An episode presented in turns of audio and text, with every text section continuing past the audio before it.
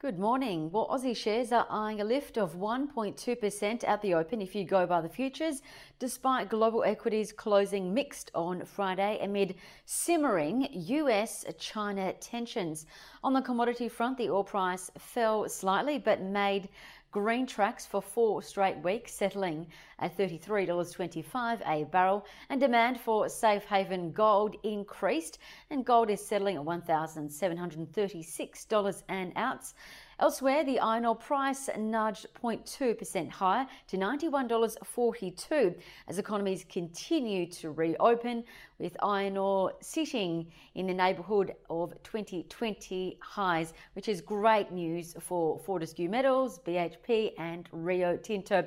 Now, what to watch today? Well, China is seeking to impose national security law on Hong Kong, which threatens Hong Kong's future as a regional financial hub. Now, this will be huge news if it does occur, as the US has already uh, threatened to retaliate with sanctions. So, if that occurs as well, it'll likely increase market volatility and defensive sectors like healthcare, staples, and utilities will come back into favour and outperform as they have been over the past 10 years. Also, keep an eye on gold and bonds. I'd also keep a close eye on US futures as they're currently suggesting a positive open when Wall Street reopens this evening. But if China imposes the law on Hong Kong, um, keep an eye on the ASX 200, Gear, and Bear Holdings. Now, what else to watch?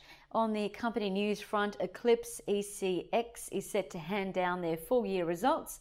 And for two local trading ideas, well, Bell Potter has upgraded NAB from a hold to a buy with a $17.30 price target, and that implies 12% yearly share price growth from its close of 13 or close of $15.32 on Friday. Now, if you look at NAB's business and private banking cash earnings, they were stable due to solid lending volumes and its margin was steady as well, reinforcing its cost discipline and better impairment outcomes and also higher asset productivity.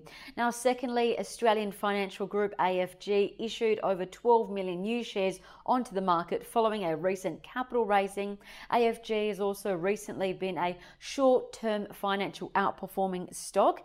And looking at Trading Central's charts, it's also showing more bullish signals for AFG. I'm Jessica Amir with Bell Direct. Happy trading and stay safe.